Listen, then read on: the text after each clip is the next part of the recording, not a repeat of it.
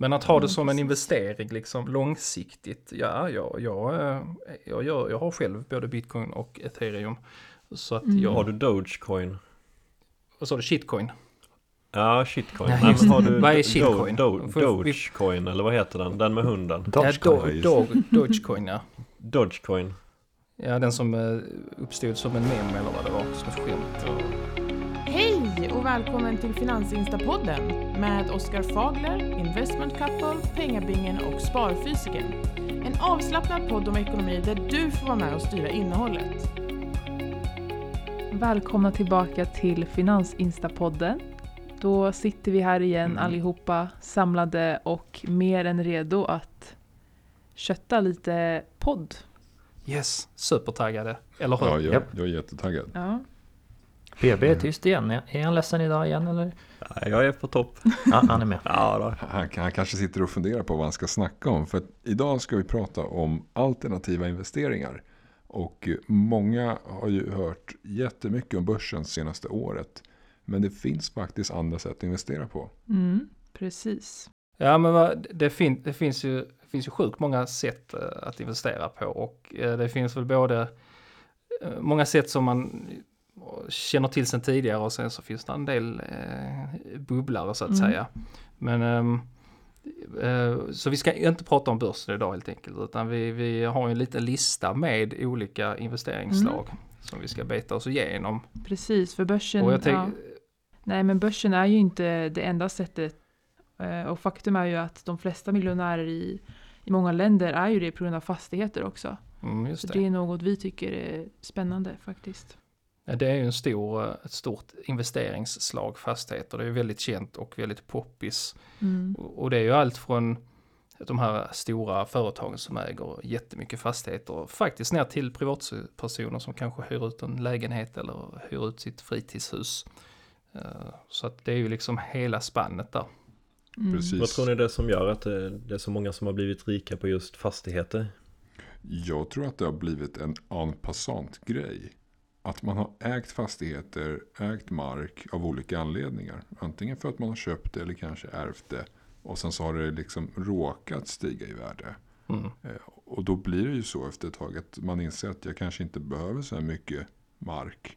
eh, Eller fastigheter. Och då hyr man ju ut eller säljer och likviderar eller så. Mm. Så att Jag det, tänker att man Ja, alltså naturligt så blir det väl också att man sitter och är väldigt långsiktig kanske när det gäller fastigheter För det är Ja. inte så att man köper och säljer dagligen utan man, eh, man håller väl länge på de där Mm. ja, innehaven Och sen är det ju också väldigt mycket belåning på fastigheter Mm. Nu är det ju 15% här man får gå in med själv Ja. i en bostad och köper man eh, som bolag så tror jag det är 25% man ska gå in med om man ska investera i en, en hyresfastighet eller liknande. Men Mm. Mm. tidigare var det väl i princip att man inte behövde någon handpenning alls tror jag. Man kunde nästan få 100% lån. ja, Och det är klart det Mm. blir ju en stor hävstång som det heter på det då. Mm. Ja, och anledningen att det är så många som har blivit så rika är också att antingen äger du ditt boende eller så äger du inte ditt boende. Och de som äger sitt boende då kommer ju från alla olika bakgrunder. Antingen har de som sagt ärvt någonting eller så har de själva köpt så mycket eller så har de själva varit långsiktiga och ägt i 40 år. Mm. Så att det finns många olika bakgrunder till varför man har, man har blivit rik på fastigheter. Mm. Det känns som alla känner någon som har liksom mm, köpte någon bostadsrätt för 50 000 där Ja. på 80-90-talet och nu är den värd 4 miljoner. Ja. Mm. ja, det är helt sjukt. Det, det är en Man, klassiker. Mm. man hör mycket om sånt där. Ju Jag hörde en kille som hade byggt sitt eget hus för en miljon och sen hade han sålt det för 29 miljoner. Vid, jag vet inte, nära golfbanan eh, vid havet, något sånt här sommarställe. Ja. Det är inte många aktier som presterar så.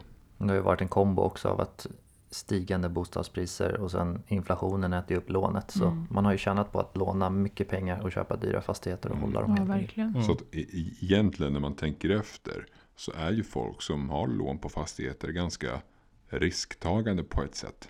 Därför att det är ju hävstång man utnyttjar egentligen. Mm. Ja. Så Mm. att vi alla har ju en andel risk i våra så att säga tillgångar. Mm. Vare sig det är på börsen eller i fastigheter. Men skulle ni kunna tänka er att investera i fastigheter? På, alltså nu tänker jag um, alltså delvis att köpa och hyra Mm. ut till exempel eller Mm. köpa själv och se det som en investering och bo där själv samtidigt. Ja, alltså vi, vi tror ju att det i framtiden blir aktuellt att förutom boende i Sverige även äga något liksom annat. Mm. Antingen i Europa, någonstans vid vattnet eller så. Som man kanske kan hyra ut om man vill. Så Ja, det är precis, absolut när man något där vi... själv. Ja. Mm, och, och det blir något långsiktigt mål vi har. Mm. Ja. För så tänker jag med vår sommarstuga, piffa upp den lite och, och hyra ut då när man själv inte är där. För att Ja. handen på hjärtat, eh, sommarstuga är man kanske inte så jättemycket i. Jag menar, Nej. det är ju bra att hyra ut den så betalar sig åtminstone kanske driften och lite annat. Men är det någon som, av er som hyr ut eller på något sätt idag?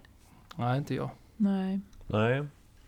Nej men jag tycker med det är intressant men sen eh, man tänker om eh, någonting går sönder då, då ska man vara där och fixa det. Jag är inte så händig i alla fall. Jag vet inte hur det är mer men eh, det är klart man kan alltid få hjälp av folk eh, med, med sådana grejer också. Men eh, Ja, där är ni ett- händiga och sådär eller? Det är ju ett visst eh, åtagande såklart. Och vissa Mm. grejer kan man fixa själv men många grejer får man ju Mm. säkert anlita folk till. Så att ja, det, det, Mm. Och, och, och ett, en sak jag ser där också är att det är inte lika passivt som inkomster från börsen. mm, På börsen kan man ju egentligen passivt förvalta sina Mm. aktier eller fonder. Medan det, det i, i den här världen så att säga kräver mycket mer aktiv förvaltning i form av att du måste ta hand om det. Du måste Mm. kanske ha hyresgäster eller så. ja, ju, min, ju mindre du har desto e- mer eget åtagande blir det ju. Har du, Mm. har du Mm. många fastigheter så kan du ju alltid anställa folk att ta hand om Ja, det. Men, precis. eh, Men det, är- det är nästa steg tänker jag. Ja. Eh, Det är nästa steg när man börjar bli lite större. Men den all- liksom allmänna eh, grejen eller den typiska situationen är väl att man har eh, en fastighet över som man vill hyra ut. Mm. Och då kan Mm. det kräva lite mer aktivt arbete än man i Lite många fall förväntar sig. Ja. Mm. Men det kanske är att man, eh, man hyr ut den och sen eh, renoverar man den lite och så hyr man ut den och så alltså den blir i bättre skick. Man kanske kan bekosta renoveringen också med hjälp av att man får in lite pengar på uthyrning där. Och, det är också ganska förmånligt skattemässigt när det gäller uthyrning av bostad. I Sverige kollar man på sommarstugor där så är det ju om man hyr ut för 50 000 kronor under ett år så är det 20% man får dra av först Ja. ett sånt här eh, avdrag på bruttointäkten som det heter och sen är det ju ytterligare 40 000 kronor i schablonavdrag så det blir ingen skatt alls om man hyr ut för 50 000. Ja, Mm. Enda fördelen jag ser egentligen så här när jag tänker på uthyrning. Då tänker jag, säg att du har köpt någonting som kostar 2 miljoner. Och sen så hyr du ut det för kanske en 80 eller 100 000 per år. Efter en massa utgifter så blir det ändå bara några procent eh, så att säga som du får i avkastning varje år. Det kanske bara blir 3-4 procent. Eh, förutsatt att du inte har någon hävstång, alltså att du Mm. inte har tagit en massa lån. Mm. Eh, och tar du en massa lån eh, i det scenariot så tar du högre risk. Eh, och äger du den och hyr ut den så, så är inte avkastningen så bra. Så att jag tänker mig att det känns som att det lönar sig mer att ha pengarna på börsen. Tänker jag. För att tänk också om bostadspriserna skulle dippa också. Mm. Jag, jag, långsiktigt är det trevligt med ett pengaflöde. Eh, det kan bli, det kan bli väldigt fint eh, över tid. Och sen så om bostadspriserna ökar kan det ju se mycket, mycket fint ut. Men jag tänker att den avkastningen eller pengaflödet som jag tänker mig inte riktigt så bra. Eller hur tänker ni kring det? Nej, jag har känt lite samma sak. Mm. Jag har också räknat Mm. lite på det. där. Det känns alltid som att börsen blir bättre. Ja, Mm. Ja. Att pengarna platsar bättre på börsen. Men har man, har man ett, ett, eh, en lägenhet som man kanske inte alltid bor i eller en sommarstuga då framförallt så tycker jag faktiskt att man ska överväga att hyra ut den. För då har du ju redan sommarstugan och den kanske är i fint skick. Eh, Mm. Och då, då kan det ju bli ett fint kassaflöde om du inte behöver lägga pengarna på renovering utan du kan ta de Och- pengarna och lägga in på börsen. det låter ju Mm, jättefint och Ja, det det hade jag säkert också gjort. Men, Ja. men skulle vi se ett scenario där vi får ett eller två decennium med en konsolidering eller till och med en tillbakagång av bostadspriserna samtidigt som man kanske eh, har fortfarande lån och måste betala och vinstmarginalen är inte så stor på uthyrningen. Då kanske det inte blir en sån här jätte, jätte fin investering om man jämför med kanske börsen. Mm. Som historiskt, Nej, nej, i alla nej. fall de senaste hundra åren, gått bra. Mm. Även om det finns ju jättefina sådana här solskenshistorier där det har gått jättebra med fastighetsuthyrning. Och det Ja. funkar ju uppenbarligen för jättemånga. Mm. Men, Ja, men jag, det har jag, tänkte, förutsatt. Mm, jag tänkte mer att man redan har en sommarstuga sedan tidigare. Ja. Om man har ärvt Ja, den eller om man har köpt den för länge, länge sedan. Så är det, Absolut. det, för, det, för det är ju en liten pengamaskin kanske som bara står där då. jo. Eh, Samtidigt så väger jag alltid det gentemot slitaget som den kommer Ja. utsättas för. Om det är Ja. någonting som jag ofta vill spendera tid i, säg Mm. tre till sex månader varje år. Och slitaget överväger eh, den här eh, inkomstkällan som man faktiskt får under uthyrningsperioden.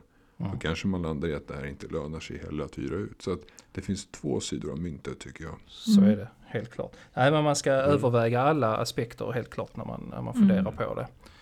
Så att Ja, men jag håller med, håller med sparfysiken där också att eh, just om man redan äger en bostad att eh, då, då kan det nog vara läge att fundera på om man kan dra nytta av det på något sätt Mm. eller kanske dra in en extra slant eller om Mm. man har en, en bostad extra. Det kan ju vara äldre människor till exempel som bor i någon större kåk och man känner sig ensam. Ja men då kanske det kan vara schysst att hyra ut ett rum eller en, en, göra en lägenhet med en egen ingång eller någonting. Ja, ja. Mm. absolut. Så får man Mm. lite sällskap och trygghet och en extra slant till pensionen också där. Mm. Ja, precis. Och nu, nu låter jag ju kanske lite för pessimistisk och sådär. Men, men jag försöker alltid tänka att eh, tänk utifall att. Eh, och då ser jag inte att man bara ska investera på ett sätt. Utan jag ser jättegärna att har man mycket pengar. Då kan det ju vara trevligt att ha en del pengar i fastigheter, Mm. i, på börsen, Mm. I alternativinvesteringar. Ja. Eh, det jag har lite Men svårt utöver, för när man bara väljer en sak. Ja, men utöver fastigheter då, vad, vad tänker du på där då? Ja, eh, om, om vi ska spinna vidare på det så Mm. Eh, Utom fastigheten, förutom fastigheter och börsen så har vi ju eh, till exempel guld, råvaror som man kan prata om. Ja. Mm. Eh, Ja, precis. Vi tror ju att det är klokt att ha sånt i portföljen också. För att det är ju något man också fysiskt kan ta på. Mm. Och mm. historiskt så har det ju varit värdefullt att, att äga lite av allting. Liksom. och nu är det inte så att vi ska gå in all in guld. Nej. Men, men det lönar sig att ha, ha lite guld Mm. eller lite rå, investera i råvaror till exempel. Ja, Ja. precis. Jag har alltid varit lite skeptisk till guld. Det känns som att den, den släpar efter börsen på något sätt. Mm. Alltså Mm. Jag ser mer problemet, som en värdebevarare. problemet med guld är ju att där är ju, om man ska vara lite så här hård mot guld, så, så det är ju egentligen ingen som har koll på hur mycket guld som finns i världen. Det är ingen som riktigt Mm. vet hur mycket vi har grävt upp och det är ingen som vet hur mycket som finns kvar i marken. Det är ingen som vet hur mycket vi kommer hitta imorgon eller inte hitta Mm. imorgon. Mm. Så, så, och, och det, den, är, den är lite lurig, men historiskt sett så har den ju stått sig relativt bra. Men där, är Mm. ju, där kan ju ske ett stort skifte, det vet man ju inte. Och jag håller helt med dig på den punkten. Men, Mm. men när, man, när man säger guld så kanske man inte menar just guld. Men, men också liksom koppar och silver och Exakt. alla andra olika eh, ädelmetaller eller råvaror som man kan Mm. investera i. Så att Ja. vi, vi ser ett värde av att allokera Mm. i alla fall några procent kanske av kapitalet i sådana här tillgångar. Mm. Och gärna kanske till och med tillgångar som man faktiskt fysiskt kan ta på. Mm. Alltså guld eller ädelmetaller. Som Avokado och paprika och sånt. Ja! Nej, men Nu kollar vaknar man bingo. på, Då, eh, vaknar bing. Det finns ju många beräkningar gjorda på eh, amerikanska pensionärer för att de har ju inte så kanske mycket att falla tillbaka på när det gäller pensionssystemet utan de, de har mer räknat på att deras pengar ska räcka under en längre tid Mm. och sådär. Och då är ju en klassiker att de investerar i 60% aktier och eh, 40% räntor för att det blir en lägre, eh, lägre risk helt enkelt. Mm. Det rör sig inte lika mycket i portföljen. Eh, Och där finns det ju olika varianter på detta. Det är någonting som heter allvärdesportföljen där du har en fjärdedel eh, långa räntor, en Mm. fjärdedel korta räntor, en fjärdedel guld och en fjärdedel aktier. Och då är tanken att även om börsen går jättebra eller jättedåligt så ska den här gå liksom hyfsat över tid. Lite Mm. mitt emellan Sen liksom. vet jag inte, själv, själv och- tycker jag det verkar ganska tråkigt men eh, det, Det, det, det, är känns, stabilt. det känns ju lite tråkigt men det kanske är en portfölj man skulle tycka är spännande när man är 70 år gammal. Mm. Så, så, så i- jag Ja. menar, nej, men det, finns ju, det finns ju portföljer för olika åldrar så att säga. Ja. Eh, och, och, och ju yngre man är desto mer risk kan man ju ta. Och, och jag, jag kanske tycker det är bra att ha eh, mycket räntor och ädelmetaller och kanske Mm. mindre aktier Mm. när jag är närmar mig pensionsålder och är 70 år gammal. Så Mm. att eh, det, det finns en poäng i alla typer av portföljer tror jag. Helt Ja klart. men så är det ju. Och eh, sen är ju frågan De här kanske skapades på 60-70-talet Då var det ju andra räntor också. Mm. Vi pratade ju om eh, bostäder och eh, lån på, på eh, vad låneräntorna låg på. Då var det ju 15% Nu är det ju 1,5% istället. Så att Jag vet inte hur bra de här portföljerna funkar nu när räntorna är så pass låga för att komma tillbaka lite till guld och ge guld ändå lite cred så är det ju, Mm. det är nog världens äldsta betalmedel ju, guld och koppar. Eh, och silver också. Så menar det har ju hängt med jävligt länge. Eh, sedan urminnes tider och stått sig rätt bra ändå. Ehm, Ja, men har, har den det egentligen? Alltså, har den, liksom, den har väl bara varit neutral? eller? ja, men, Det är ja en men det är det jag menar. inflationshedge, Den är man säga. varken, varken woho eller uh, bu liksom. Ja men det är, det är liksom ingen investering. Det är typ mer en... Du behåller värdet på dina pengar mer. Mm. Så. Hade det inte varit lite coolt med en guldhacka där hemma då? Jo. Ja, Ett- ett man, man kanske ska köpa en. Är det någon som äger guld nu? Nej. Ett kilo Nej, ligger väl på en halv mille nu tror jag. Något sånt. Som en bitcoin då? Ja. Jo men det är, det är ju, ja. Nej, en eh, en guldtacka, ja. Jag vet inte tusan. Det är något som kan vara coolt att ha men, men eh, får väl se om det blir en sån. Jag brukade köpa det i lite så här doppresent till kompisar och, och familj och så här. Guldtackor? Ja, guldtacka. Investeringsguldtacka. Fast då pratar vi inte kilo utan då pratar vi något gram. Ja okej. Eh, lite coolt. kul grej sådär. Ja, ja, är det liksom hundraprocentigt guld eller är det någon form av legering? Nej, nej, det, det, är, det är ju rent guld alltså. Mhm. Köper Ja. man sådana små i, ja, från ett gram och uppåt, då kan vi köpa fem gram och tio gram och sådär. Ja, Så intressant. enbart en liten kul grej. Mm. Mm.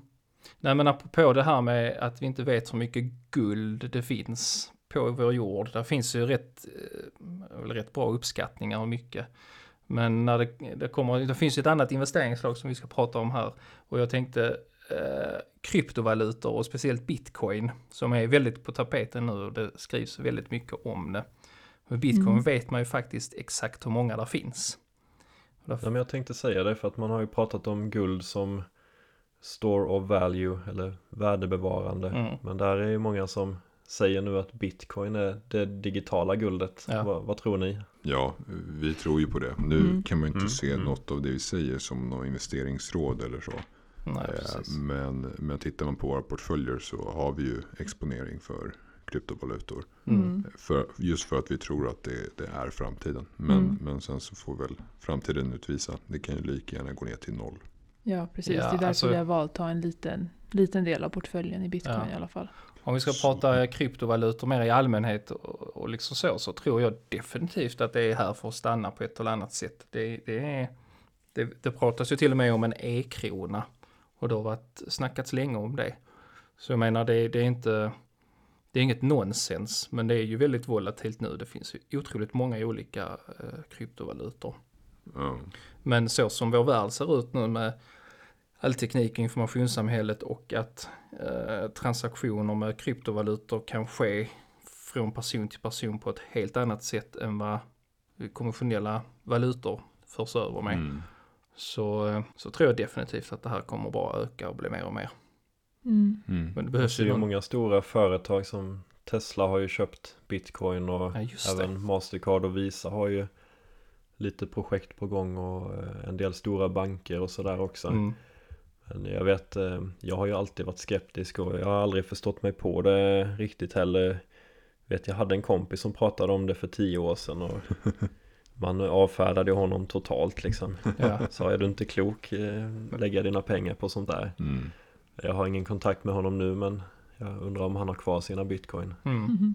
Jag tror det behövs någon slags, eh, eh, det måste gallras lite bland alla kryptovalutor innan det kan stabilisera sig och bli någon. Bitcoin är ju bra bit på väg att bli Mm. generellt Och, vedertagen och så att allt säga. det här är ju egentligen i sin linda. Det Ja. här uppkom ju egentligen som svar på finanskrisen. Så att allt det här är, är fortfarande i uppstartsfasen så att säga. Mm.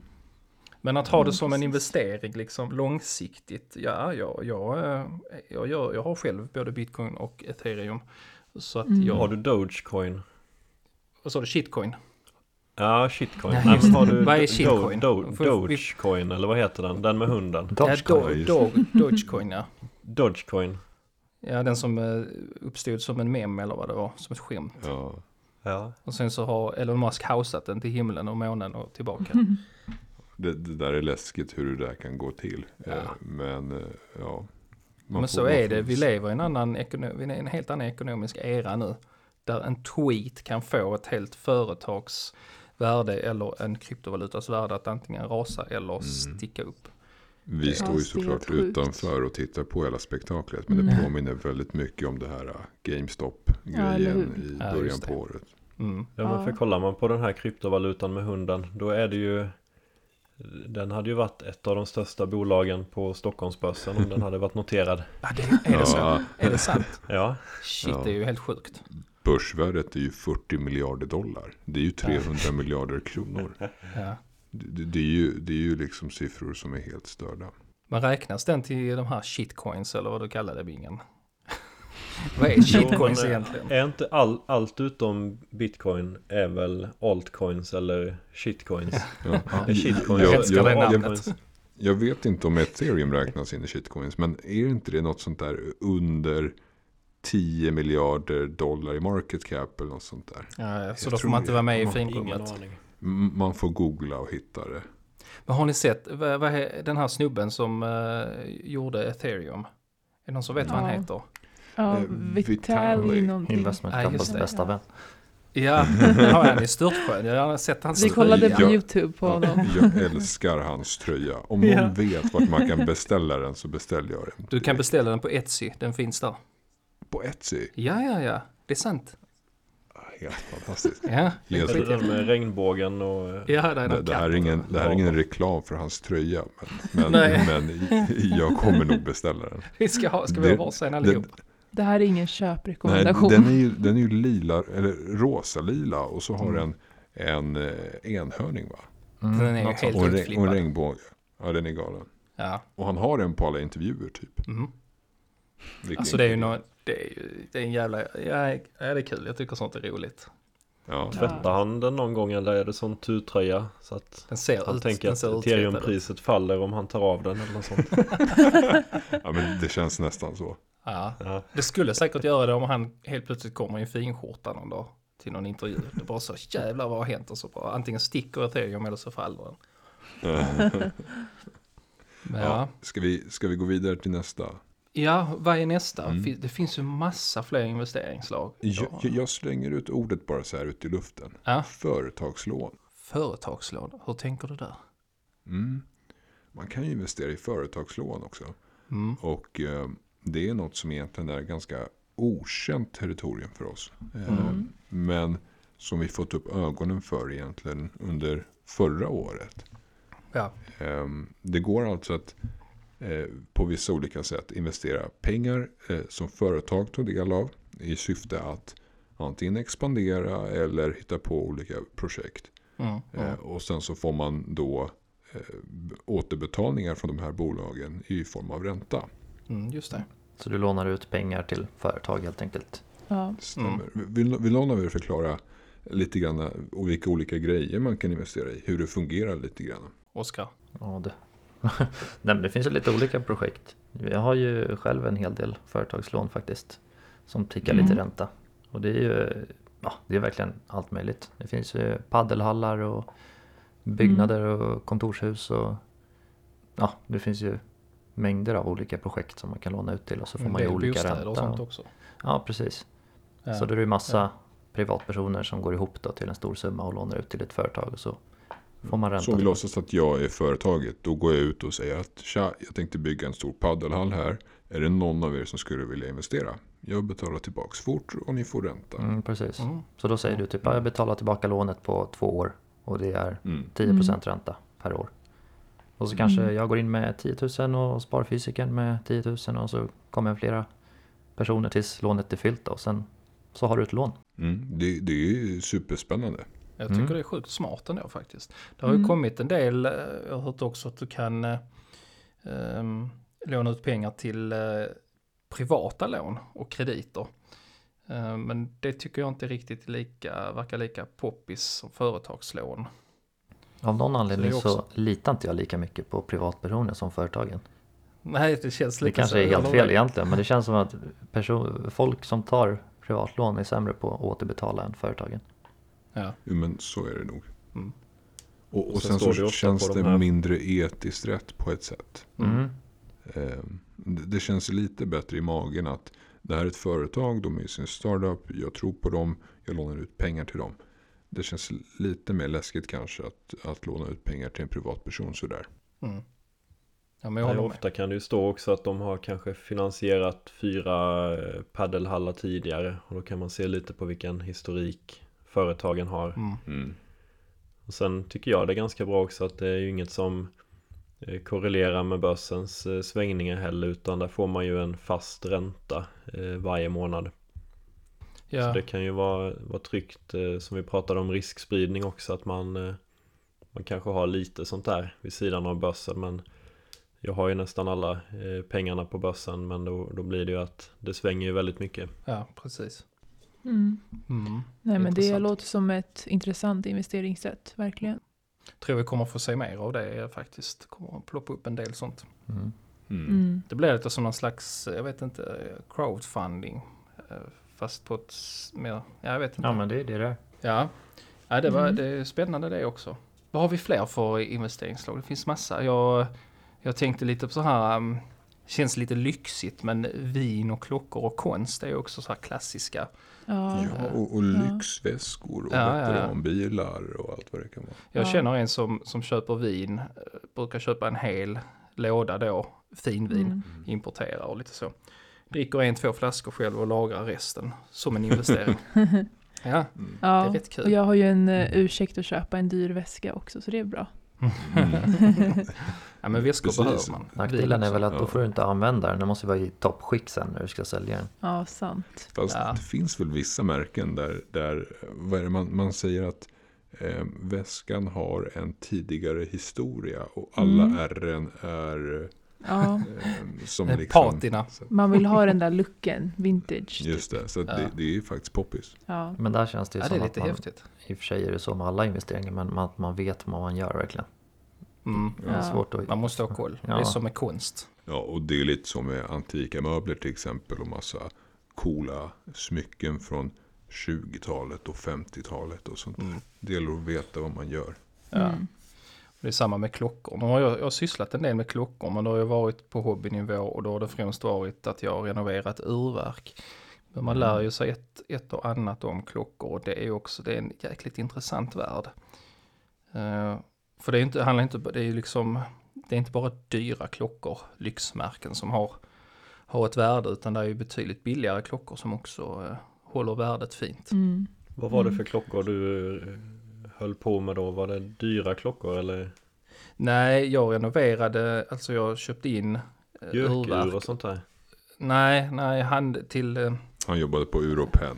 ja precis, quartz-klockor. Nej, det, det här var um, urverk som var i behov av en renovering och de, eh, det var lite olika sorts urverk men det var främst armbandsklockor, gamla, Mhm. vi pratar 40, 50, 60, ibland 70-tals urverk.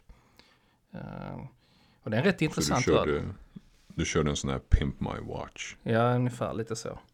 Mm. Nej, jag sålde urverken bara för sig, det var inte själva klockan utan bara urverket. Spännande. Men det är ju mer, det är mer en hobbyverksamhet att göra det så att säga. Mm. Men Mm. jag känner folk som samlar på klockor, både Rolex och Panerai och eh, lite så. Panerai är ju min favorit, min, min drömklocka är, är ju Panerai. Det är väl italienskt va? Ja, det kan ju stämma. Det har varit lite olika runder med Panerai. eh, Mycket. Mm. Jag tror det var Hur, hur, nedlagt tänker till och med. ni, hur tänker ni kring konst då? Är det någonting som ni är insatta i? Jag har aldrig Nej. förstått mig på konst riktigt. Nej, jag, jag förstår inte heller men eh, Nej, jag har ingen aning. Det känns som man, borde ha, man behöver ha lite koll för att hålla på med det. Men det hade varit coolt att ha en dyr Men, tavla typ. Ja, men är, är det inte så att i många länder så finns det förmögenhetsskatter Mm. som inte omfattas av prylar. Så att har du konst så behöver du inte betala förmögenhetsskatt. Ja, det är många som Ja, håller på och fifflar med konst. Ja. Ja, eller hur? Köper tavlor av varandra så är det liksom bara en transfer egentligen. Mm. Mm. Mm. Ja, och då, och då dodgar man ju massa Mm. skatt. Eller, eller vad är tanken? Jag Ja, förstår. ja, men det är väl det. Ja. Men det är liksom, tänk dig att jag visar en tavla med, med ett streck på och så säger jag gissa vad den här är värd. Det kan ju vara tusen spänn eller tusen, ja, hundra Ja, miljoner. det. Alltså, Ja. Ja, det, det är en gråzon så att säga. det är så här, Ja men det är som allt det här, vin och konst och klockor och så. Det, det, det känns ju som att det där behöver man vara rätt insatt i och ha ett genuint intresse för. Ja. Mm. Det, är Ja, lite så, precis. det är lite så det växer fram. Det kanske börjar som ett eh, hobbyintresse och sen växer det till någonting större. Mm. Mm. Eh, Men där, det känns som man ska ha bra koll. Sen så finns ju, man kan ju samla på massa olika konstiga grejer. Eh, till exempel kan man samla på gamla eh, Pokémon-kort. Mm, just Eh, det. Man, man kan ju samla på mineraler. Man kan Ja. samla på massa olika grejer. Pokémon-korten har väl Mm. ökat extremt de senaste åren va? Ja. Mm. Vad tänkte du på då? Nej, men jag har bara, det har, alltså jag har sett några som har hållit på med det där av en slump. Och eh, bara senaste åren tror jag de har ökat alltså otroligt mycket i värde. Alltså löjligt Ja. mycket. Eh, Så har man några Pokémon-kort hemma ska man kolla upp dem. Jag var ju för Ja, det gammal när det jättebra drog igång. Så jag, jag var aldrig med i den vevan liksom. Så jag kan inte, jag har inte någon ångest över kastade Pokémon-kort. Jag vet Tack ju att jag har, jag har typ tusen kort uppe på mamma och pappas vind. Kanske ska gå upp Ah. där och gräva lite, se om man hittar en. Men gör det. Det Charizard. kan vara värt hur mycket som helst. Jag hade så här eh, hockeybilder och sånt. Är de värda något, Oskar? Jag har ingen koll på det. Det kan Det- säkert finnas något som är värt pengarna ja. Men det, ja, det finns ju på allt liksom. Men då Ja. ska det ju vara de där. De lär inte vara i toppskick på vinden längre efter 20 år liksom. Nej, säg inte det. Du får kolla. Mm. Tänker du hittar sjukt mycket pengar där, Oskar. Kanske gå upp, går upp i helgen och Mm. kollar. Ja, det tycker jag. Nej, där finns många intressanta frimärken och sånt också som, eh, som man kan nörda ner sig i. Men eh, i stort sett, det är ju, ja, finns ju nästan hur mycket grejer som helst man kan samla på och investera i. Även Spe- myntsamling, myntsamlingar och frimärken och sånt där. Det var väl väldigt populärt förr. Men jag vet inte om det är lika populärt nu längre. Nej, det är det nog inte. Jag vet många, många eh, investerar ju i, eh, i, i dataspel, alltså då eh, Nintendo och Sega och allt hela det här liksom. Gamla, så vi har någon kompis jag känner som har, som har jättemånga spel, samlar på det alltså. Och det är en enorm marknad där också. Och det är också så, jag har ju liksom haft både Nintendo och Sega och det finns ju, det är ju liksom kastat för länge sedan. Mm. Mitt gamla Gameboy. Ehm, har, om vi ska göra så här eh, och sammanfatta lite grann eh, vad vi själva funderar på att investera i och kanske eh, i framtiden tänker att vi ska kika på.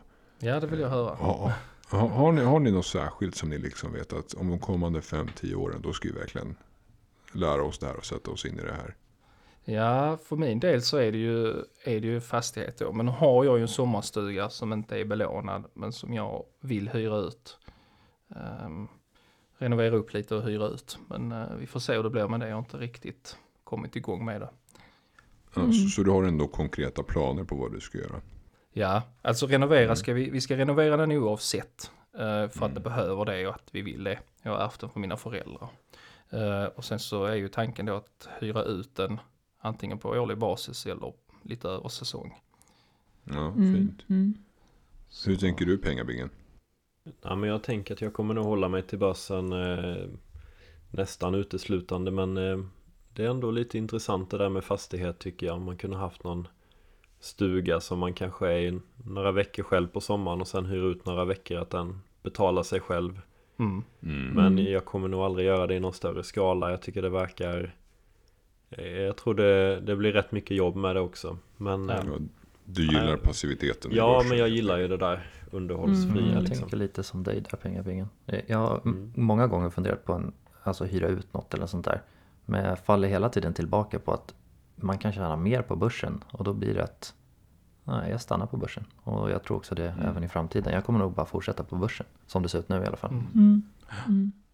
Ja, det är väl där den största, jag också kommer lägga mitt största del av kapitalet så, och tiden. Ja. Och, och vi tänker nog Vi- lite likadant. Ja, men men, men att vi nog sannolikt kommer ha en 5 uppemot 10 procent av våra totala tillgångar som vi allokerar, allokerar i lite annat. Jag, tyckte, Mm. jag trodde ni skulle säga 5-10 fastigheter. Jag trodde också det skulle säga bara, nu ska de gå big här.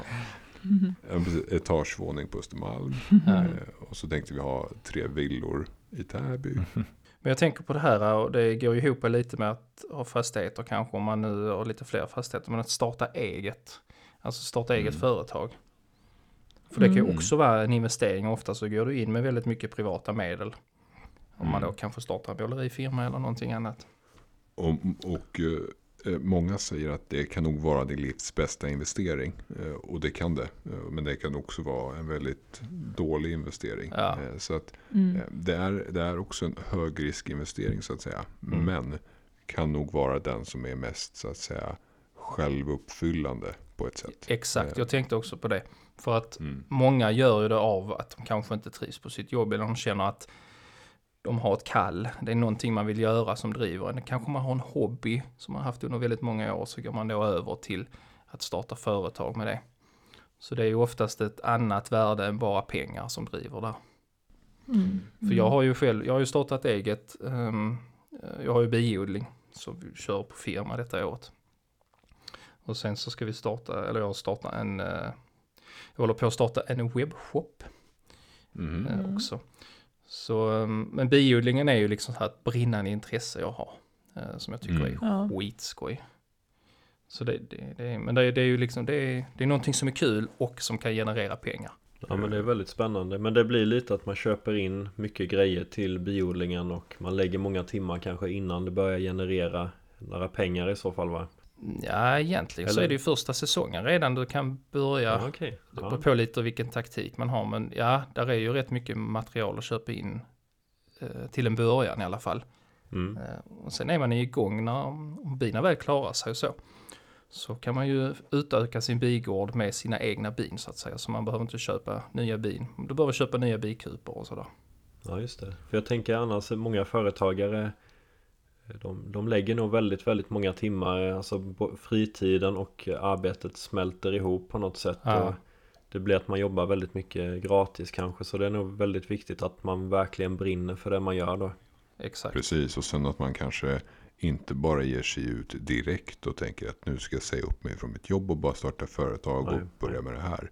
Många framgångsrika företagare kanske gör båda parallellt under ett, ett visst tag. Mm. Man kanske behåller sin, sin heltidssysselsättning eller går ner på deltid eller sådär. För att ha tid att vidareutveckla sin idé och kanske starta ett företag. Så att Ja, ofta så ligger det många månaders slit eller till och med års slit bakom. Där man gör två saker samtidigt kanske.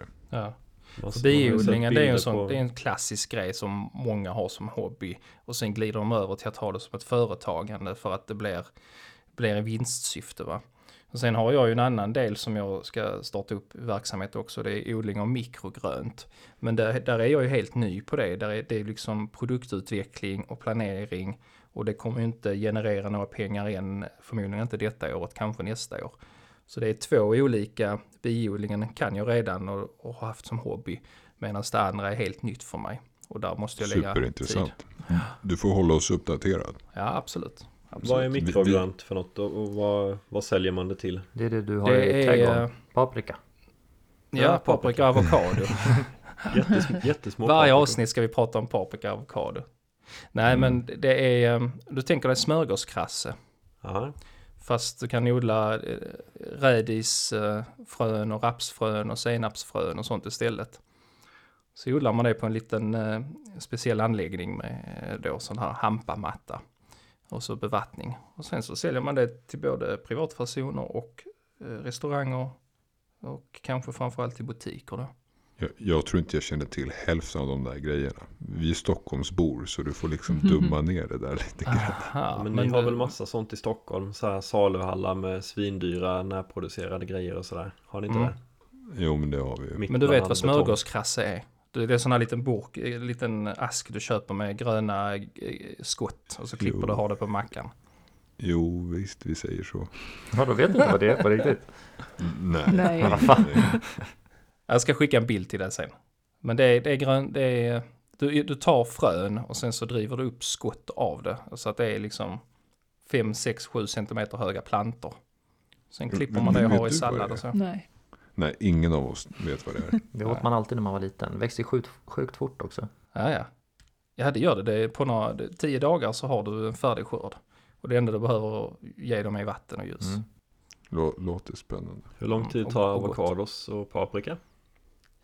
Kan du inte fråga mig. Jag har ingen aning. ingen aning. Men det är poppis att sätta avokadokärnor sådär. Sätter du i tre stycken tandpetare i och så i ett glas vatten och så ska det då komma någon liten, liten, liten rot där. Och... Jag har försökt flera gånger men det händer ingenting. Nej, vet du vad? Jag har hört att vissa avokado är, är, de gror inte för att ja, det är någon korsning så att de gror inte. Men Mhm. det, det får vi ta ett, vi, får ha ett, vi måste ha ett eget avsnitt om bara avokado. Ja, det är så svårt. Det är så svårt Ja. med avokado. Ja. Ligger- Pengabingen ligger och grubblar över avokadopriset varje kväll liksom. Ja. Nej, men det är Ja. intressant. Starta eget är ju, och det är nog mångas dröm, att jag tror de, väldigt många går nog och tänker på liksom, ja ah, det hade varit kul att ha ett eget företag. Mm. Men man tänker inte på att det är väldigt mycket jobb också. Det är Mm. ofta så, så blir det liksom inte, du glider inte in på en räkmacka och så går allt bra från första början, utan det tar ju lite tid Mm. att arbeta in det. Så är det. Mm. Mm. Då så, då, då tycker jag att vi har fått med Ja. lite olika alternativinvesteringar. Eller vad säger ni? Jag har, jag har en grej till som Ja. jag tänkte på. Jag äger ju, har en sommarstuga och har lite mark där. Nu är det Mm. inget stort, men det har blivit poppis att eh, köpa skog. Ja, skog ja. Mm. Och jag känner, jag känner några som har lite skog uppe i Småland och sådär liksom. Eh, men är det egentligen, har någon av er någon kännedom om det? Mm, våran släkt har faktiskt lite skog. Jag tror vi har Ah. 15 hektar eller något sånt där uppe i Dalarna tror jag det ligger. Åh, Dalarna. Ah. Där kommer min sambo ifrån. Var, var i Dalarna ligger det? Eh, jag har faktiskt inte koll exakt på var den ligger. Nära Marnäs tror jag. Ah, Okej, ja. Om du vet Ja, vart det ligger. Ja, på ett ungefär. Ja. Nej men den, vi har lite skog där faktiskt. Det är lite intressant också. Eh, Mm. och den... eh, Hur tjänar man pengar på skog då? Ja, du kan ju... Först har du ju när det är ja, virket i sig då, alla träd. Eh, Ja, och sen har du också marken som ökar i värde. Den har ju gått upp historiskt hela tiden. ja. Eh, och sen finns det faktiskt en liten udda grej som ingen, eller väldigt få vet. Det är också att man kan faktiskt få ersättning för vindkraftverk på sin mark. Eh, Ja. och då kan du få Ja. 80 000 till 200 000 per år. Mm. eh. Per vindkraftverk. Så det, är- det är Mm. en, grej om någon vill bygga. Eh, Det var lite häftigt. ja, och sen kan man Här ju... nere i Skåne, ja, Mm. förlåt. Nej, kör du. För jag vet, här nere i Skåne har vi ju inte jättemycket skog. Eh, jo, det har vi. Men vi har ju mycket mark som odlas också. Mm. Och man kan ju eh, arrendera ut marken till bönder som, eh, Mm. till lantbruk då. Mm. Och det vet ju också många gör som äger då en gård. Men de har själv inte lantbruk och så kanske de har 40-50 hektar mark. Mm. Och så arrenderar de ut det då. Så får de då rätt, det är rätt bra eh, pris per hektar här nere ju. Eftersom det är eh, rätt fin, fin odlingsmark. Ja, jag tänkte säga det. Det finns ju något, vad heter ordet? Det finns ju någon sån här bonitet, eller vad heter det? Är det någon som kan det? Alltså Nej. hur bra, hur bra marken är. Det är typ bättre, Ja, och, bättre Mm. och, växer ju bättre nere i Sverige än uppe till exempel. Mm. Eh, Jag tänkte det borde ju funka likadant där uppe att du kan arrendera ut marken till skogsbruk och så här. ja, det kan man nog göra. Jag kollade faktiskt Ja. och det, en skogsinvestering snittar 3-4% per år. Eh, Det är så. och det är fan. egentligen ingen, det är väldigt låg risk med den. Så det är ändå en hyfsat, Ja, hyfsat bra investering faktiskt. risk. Men om det, om det blir skogsbrand och allting brinner ner? Förlorar Ja. man allt då? Nej, du försäkrar din skog. Så då blir det skogsbrand Ja, okej. eller storm eller ohyra så kan man liksom, så är det safe. Mm. Eh, För det var ju en fet skogsbrand för några Mm. år sedan. Vi hade, den var ju gigantisk. mm. Och så var det ju stormen Gudrun också. Där var det ju mycket skog som gick åt skogen. Mm. Ja, ja, ja, ja, ja, jag körde genom Småland sommaren efter den eh, och det var ju liksom Det var ju bara utraderad skog. Det bara låg ner alltihopa. Mm. Otäckt att se. Ja, där gäller det att ha försäkringen. Mm. Ja men verkligen. Men jag tänker nu med, det är mycket fokus på hållbarhet och sådär också att man ska minska andelen plast och med regleringar i hela EU och sådär. Mm. Det borde väl också göra något alltså, positivt på eh, skogsvärdet Ja, långsiktigt, den, efterfrågan har ju ökat liksom. Och sen är det ju Ja. det är den grönaste investeringen du kan göra. Mm. Så Mm. det är ju bara, det är en positiv investering. Ja, för det binder Ja. koldioxid och sådär också. Mm. Vill man ha exponering mot skog eh, på börsen så är det väl eh, Holmen vet jag äger väldigt Ja. mycket. Jag tror det är en, över en, miljard, en miljon hektar skog. SCA har väl också mycket? Och vad heter Ja, den andra? Billerud eller vad heter den? Ja, precis. Och sen är det ju Stora Enso finns ju också. Mm. Ja, en miljon hektar. En hektar, kan vi säga en hektar är väl 10 000 kvadratmeter. Har för mig. Ja, det är väl, Det är ju hur mycket som Eller? helst då. hur mycket Ja. är det? Ja, M- Men, men härom, häromdagen läste jag om, om det här pappersbruket i Borlänge som ska stänga ner. ja. Har ni läst om det? Nej. Nej, var det där det skulle gå 400 jobb Ja, förlorade eller något precis. Sånt? Ja. ja, Kvarnsveden heter den. Mm. Det verkar ju vara Stora Enso som ligger bakom också. Men varför ska de stänga ner det? Ja. Jag, jag kan nästan ingenting om skog och papper och, och vad det nu är. Nej, inte jag heller. Jag vet bara att alla rusade efter toalettpapper när coronapandemin drog vi får hämta in någon papperexpert och skogsexpert. Mm. Är det någonting som inte tar slut i svenska butiker så är det toapapper. De kanske blir toapappermiljardärer där i Borlänge och nu är de set for life. Så nu lägger de ner. Ja, precis. De har producerat för mycket. Ja, ja, men, men eh, vad finns det för nackdelar med att äga skog då? Det känns, det känns som det är rätt liksom så här, eh, det är ändå lite glassigt du har en skog. Men jag kan nog ha väldigt fel. Ja, men det, det krävs ju en del kunskap ändå. Du måste ju köpa rätt Ja. mark och den ska ju ligga rätt till. Du vill ju, om du ska avverka den sen så vill du ju inte att den ska ligga det ska finnas en väg i närheten liksom så du inte behöver åka genom. Mm. Och- största fördelen är väl att du kan ha de här coola skyltarna. Att tillträde förbjudet privat område. Ja, precis. Mitt ute i nowhere. man. Det, det, är väl, det är väl det coolaste. Och sen är det också, jag tror att när du äger den marken då får du ju ha jakt på den också. Så jag tror man Ja, kan just det. säkert tjäna pengar på det sättet. Men det, det har jag ingen koll på. Men, eller att man själv Ja, jagar hur, hur, där. många vargar, hur många vargar har du i din skog? Ja, precis, det är en bra fråga. Då kan man fälla en fin fasan och lägga på grillen. Men sen är det också en nackdel i att du, du måste ju underhålla den lite också. Ta bort massa Mm. små växter och, och skit. Så man får ju åka dit ibland. Ja, måste ju rensa Du får rabatterna. vattna dina 15 hektar. Ja, precis. Vattna slipper man ju, det är ju skönt. Ja, vilken här, härligt ändå vi fick med det, eh, skog liksom. Mm. Det, är, det tänker nog inte alla på sådär. Men Nej. det, det har blivit, blivit allt mer poppis att Mm. köpa mark i alla fall. Mm. Så, så är det. Ja, ja eh, nu, eh, nu bör det bli dags att runda av lite här, eller vad säger ni? Yes. Ja, Ja. absolut. Det blev Ja. ett lite längre avsnitt den här gången. Mm. Ja, men det är bara kul. Mm. Mm. Det är roligt att prata om sådana här grejer. Men eh, Ja. då tar vi och eh, rundar av för idag. Och så hörs vi nästa vecka allihopa. Det gör vi. Det gör vi. Ja, ha det gött så hörs vi. Ha det så bra. Hej då! Hej hej! Hej då.